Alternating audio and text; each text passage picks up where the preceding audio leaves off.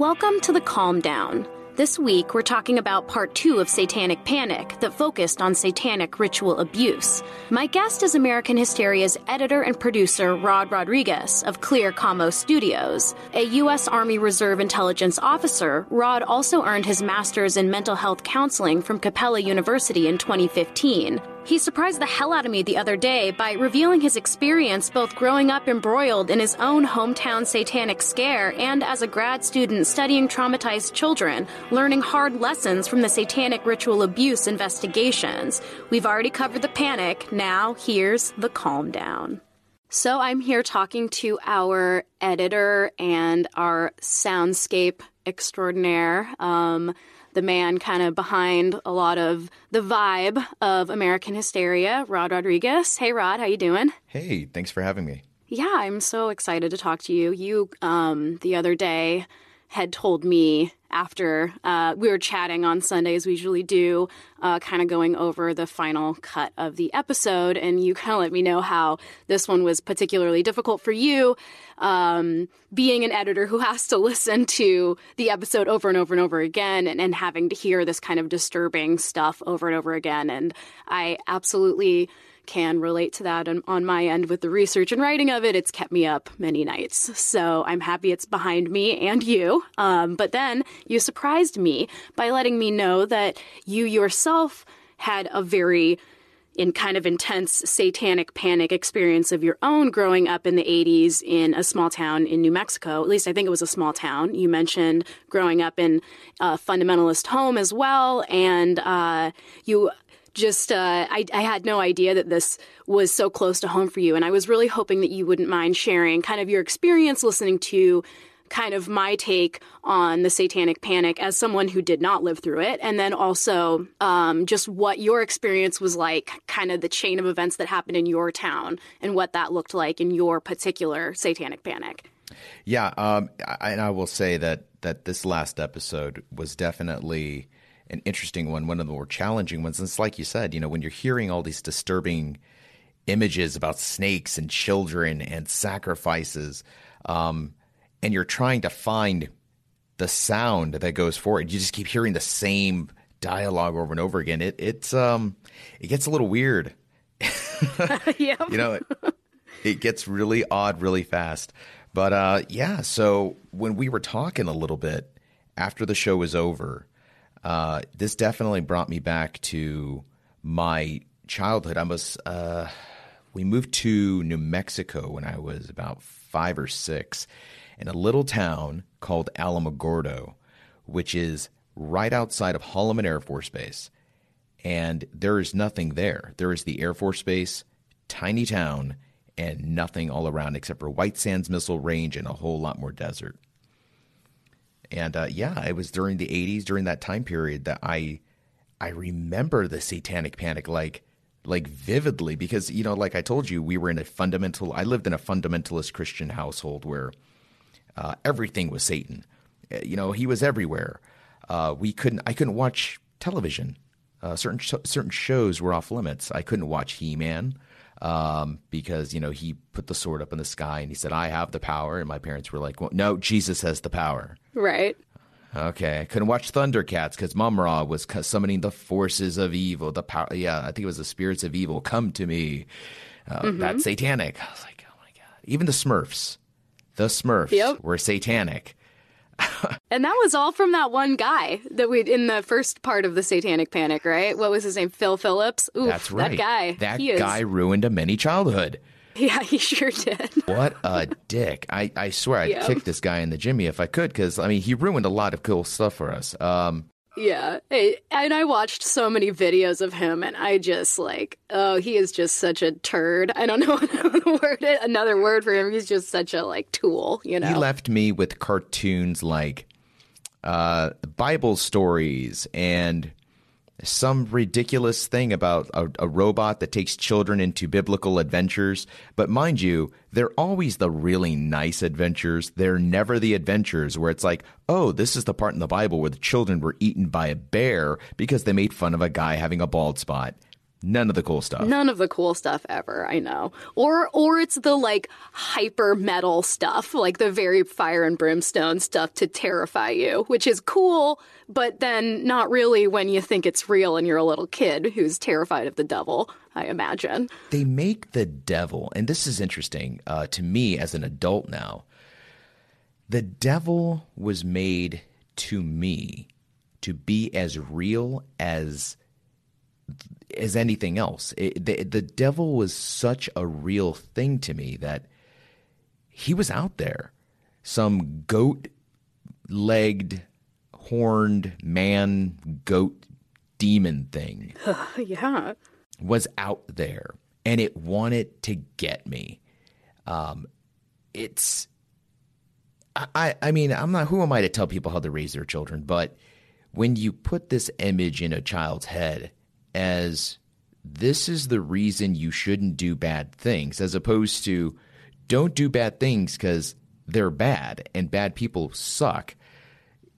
It's it's like this you you you're fearing this this horrible demon and the images and the the tortures, the stories of what happens in hell and what happens to people when they disobey God or the demonic possessions. I, I, I told you like I I'm, I'm not even kidding. We I witnessed an exorcism, a real exorcism, when I was a child. Like who who lets kids see this? like it was. But you can't watch He Man. No, Rod, I can't. but you can watch this exorcism. all right. yeah, exactly. So, you know, doing this episode, um, listening to the stories of these children who came up with and fabricated a lot of and I hate to say fabricated because sometimes you think fabricated, you think there's some type of ill intent involved. And there wasn't. These children were fed. They were spoon fed the stories that they gave. Um, and at least they were also spoon fed the idea that the stories should become more and more wild as well. So even though they were coming up with them, they weren't coming up with sort of the impetus to say them in the beginning. Absolutely. Right. Yes, absolutely. And there were they were rewarded. Uh, as you mentioned in the show, they were rewarded for the more outlandish story, the more they were given treats, they were given attention. Uh, they were given like I, I, you hit on them. You hit it on the on the uh, the nail on the head there when you said they the most important gift they were given was to go home. Like, oh my god, if I tell you this crazy story, you're gonna let me leave so I can go be with my friends and hang out and do other stuff instead of being you know questioned by police about really gross and icky things that you know a child would interpret as gross and icky. Uh, but when I was living in New Mexico, I specifically remember um, there was a bulletin board. So when you were checking out and you would leave, there was like this bulletin board with people who had lost pets or, you know, uh, looking for work or whatever. And there were these posters. These, they looked like they were printed in someone's basement. And it said, uh, you know, Halloween is here. Keep your children safe. Uh, Satan worship is real. They're out to get you and there was a phone number to call if you had anything to report about Satan worship. And then as a seven year old, you hear stories like you're hearing your parents chat and whisper about stuff. And they were talking about, oh, did you hear about the, the bones they found up in the mountains? Did you hear about this cauldron they found with children's bodies in it? Oh my God. And all these crazy stories.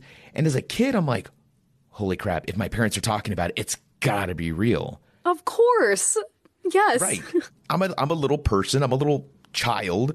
Everything they say is truth, including those things like oh my god there's ch- there's cauldrons there's satan is in alamogordo new mexico and he wants to kill me so what happened next i you know i really think that we should let the listeners know that in the middle of this conversation where I'm talking about the devil and I'm talking about Satan worship and children, your computer just decided to kaput.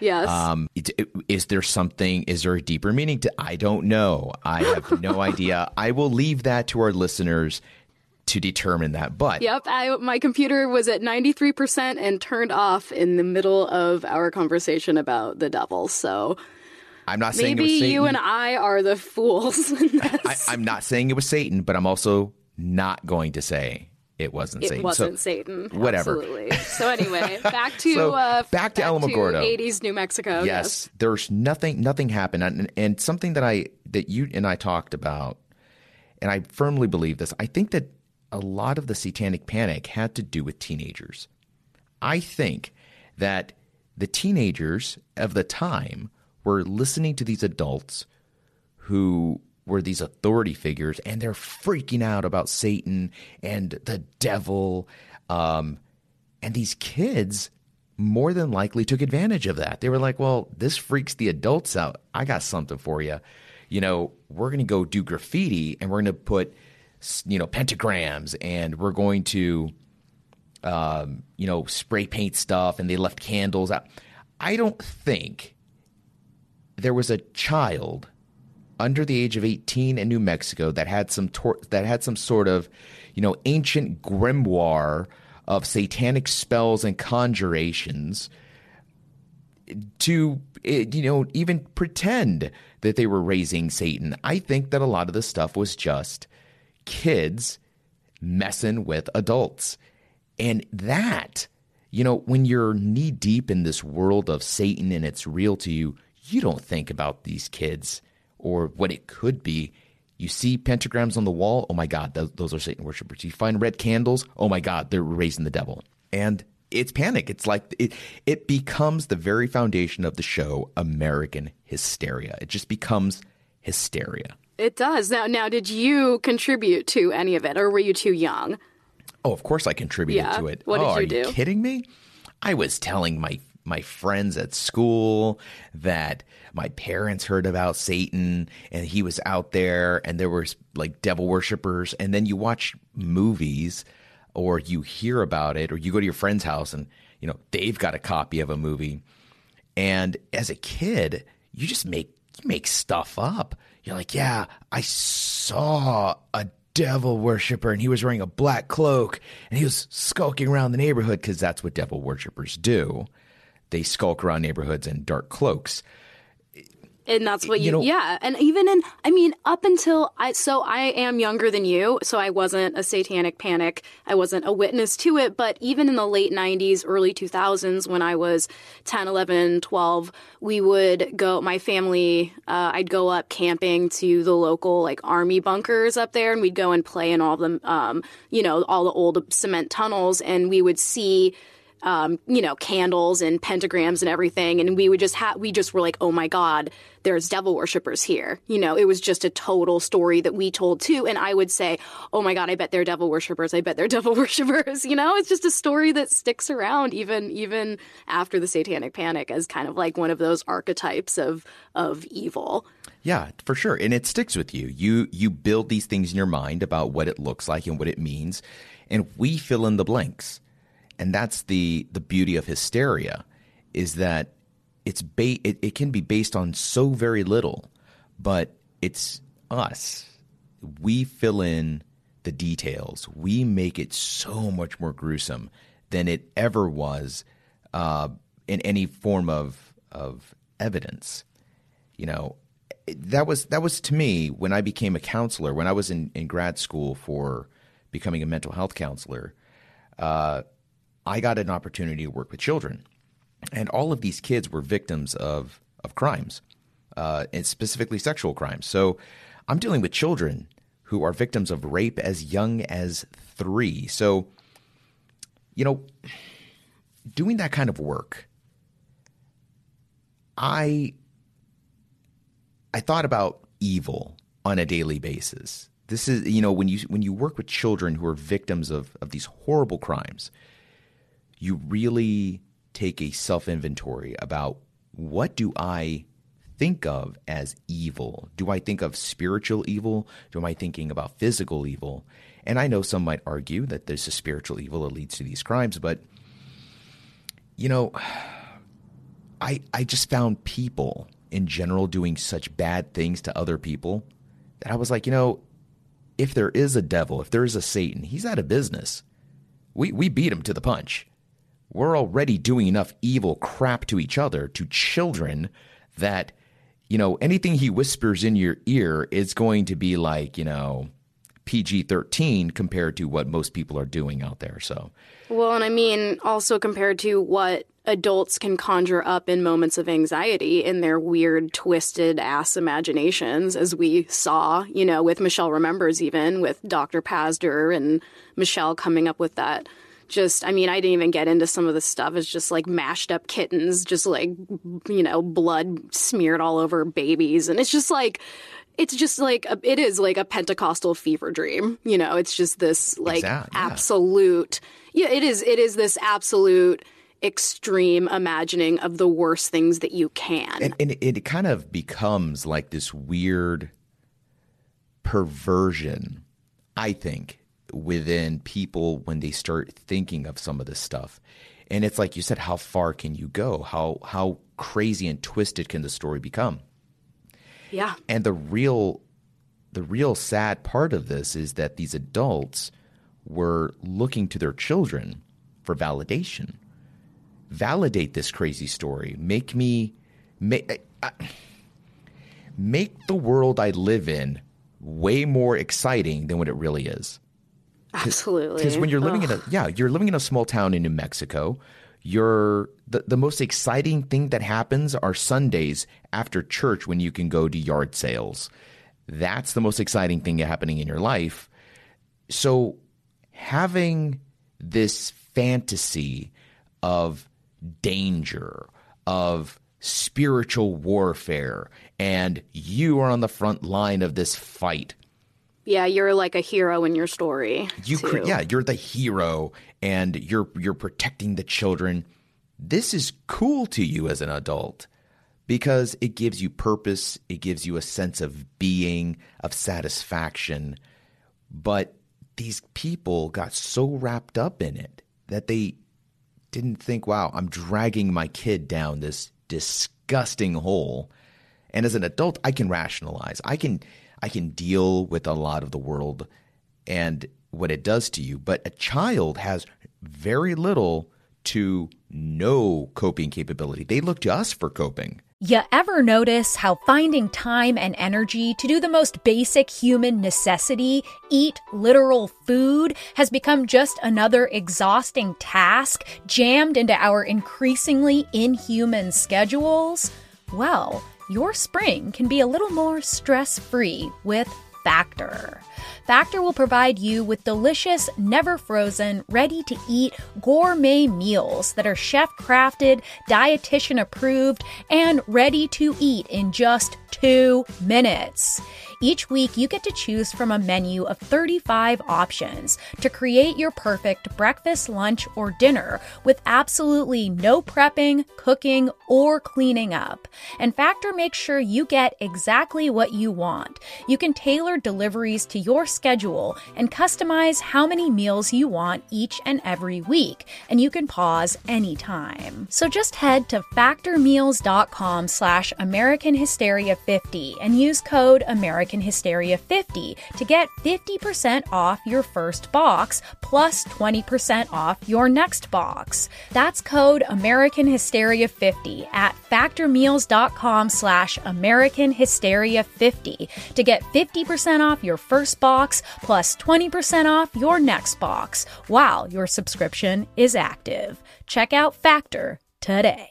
So, as a veteran, I, am interested in sort of your perspective because I know that the original study of trauma, I didn't get into this in, in the episode, came out of Vietnam and and sort of the uh, psychologists noticing these sets of symptoms that are now called PTSD for people who are coming back from combat. And then in that same time in the 70s with women's rights movements and um, victims' rights movements, that that idea of trauma was then um, brought into the sexual assault sphere and became sort of a way that psychologists now um, treat patients who have these symptoms. So I'm just curious if your interest in trauma did come out of your experience as a veteran and uh, kind of how that brought you to wanting to study what you ended up studying. Absolutely. I, I, trauma is in, is one of the most fascinating topics uh, anybody can start exploring. Um, it is at the forefront of today's zeitgeist, if you will. Everybody talks about trauma. PTSD is a huge thing. I think the veteran, I think these last, uh, you know, uh, 10 plus, 15 plus years of war uh, have really brought to the forefront the veterans' PTSD. But at the same time, it really became a catalyst for trauma in general. Now we talk a lot about, well, what about childhood trauma? What about sexual assault trauma? What about um, you know, all there's there's different forms of trauma. Trauma is is like chocolate. It comes in a lot of different forms, and every single one is different. It can look different. It can taste different. It, it could have the different textures, but it's still trauma. When it comes to kids, um, yeah, I became very interested in trauma as a as a veteran. Uh, when I was doing my grad school experience, uh, I was trying to find a location that I could work with veterans uh, and, and provide counseling. Unfortunately, where I lived, there was none. Nobody was there was the, the VA wouldn't take me because I was a mental health counselor, uh, not a psychologist in training. And just I, I, I'm not going to jump too far onto this subject, but I will say that for a country that claims to have a health a mental health care crisis, they don't act like it because the bureaucracy, the red tape to become a counselor is ridiculous. And the pay is so low that you're probably going to make more money bagging groceries at some stores than you will as a master's level mental health counselor. So, yeah, it's it's disgusting. That's why I'm not a counselor anymore and I'm doing other things. I loved what I was doing, but I can't pay the bills. It's it's not economical. It's such a shame because I can tell that you would be such a good counselor, and I wish that you could counsel people. Well, and you had mentioned that you actually stud- studied the models of like Kee MacFarlane and the McMartin trial, the the techniques that were used during the satanic hysteria. And so, what was that like? So, the place I worked at, we were I worked at a um, uh, it was a, it was called the Center for Crimes Against Children. So the building was divided into two. On the on the left side was the counseling piece. On the right side was the police. And those detectives uh, were specially trained to deal with sexual assault cases involving minors. So we would often collect, uh, we would talk to them about what we were talking what, what the children were experiencing, or they would give us case files and give us insight about some of these guys. Some of these cops were actually the police that investigated that child that I'm talking to, their case. So going through grad school, it was huge. It was it was pounded in your brain. You are not an investigator. You are a counselor. Don't go into these sessions asking the children to describe the details and, you know, trying to pick apart things. There are instances where the child doesn't know who hurt them. My job is not to go in there and find out who it was. That's the cop's job. Their job is to investigate. My job is to help the child through the trauma. Now, if in the process the child reveals an assumption or I think it was my dad or my uncle, or I, it was, I remember it was that person, then I have an obligation to go talk to the police. You give it weight, but you don't assume that the child is correct. You investigate. You have to let the evidence speak for itself. And that's something that, you know, when we studied the cases of the satanic panic of the 80s, we studied uh, the, the, co- the coercive and corrosive relationship between counselors and police officers during that time period, you see where, you know, it was they were feeding each other. That's, I mean, that's what happened. Um, the police thought they were getting some great leads, and the these counselors are really helping us break this thing apart. And these counselors feel like, wow, I'm really helping the police. I'm part of the system. I'm I'm like a cop. If you want to be a cop, go be a cop. But don't pretend to be one and contribute to this hysteria, contributing to ruining people's lives. God, it's so upsetting. it's just all so upsetting from every angle.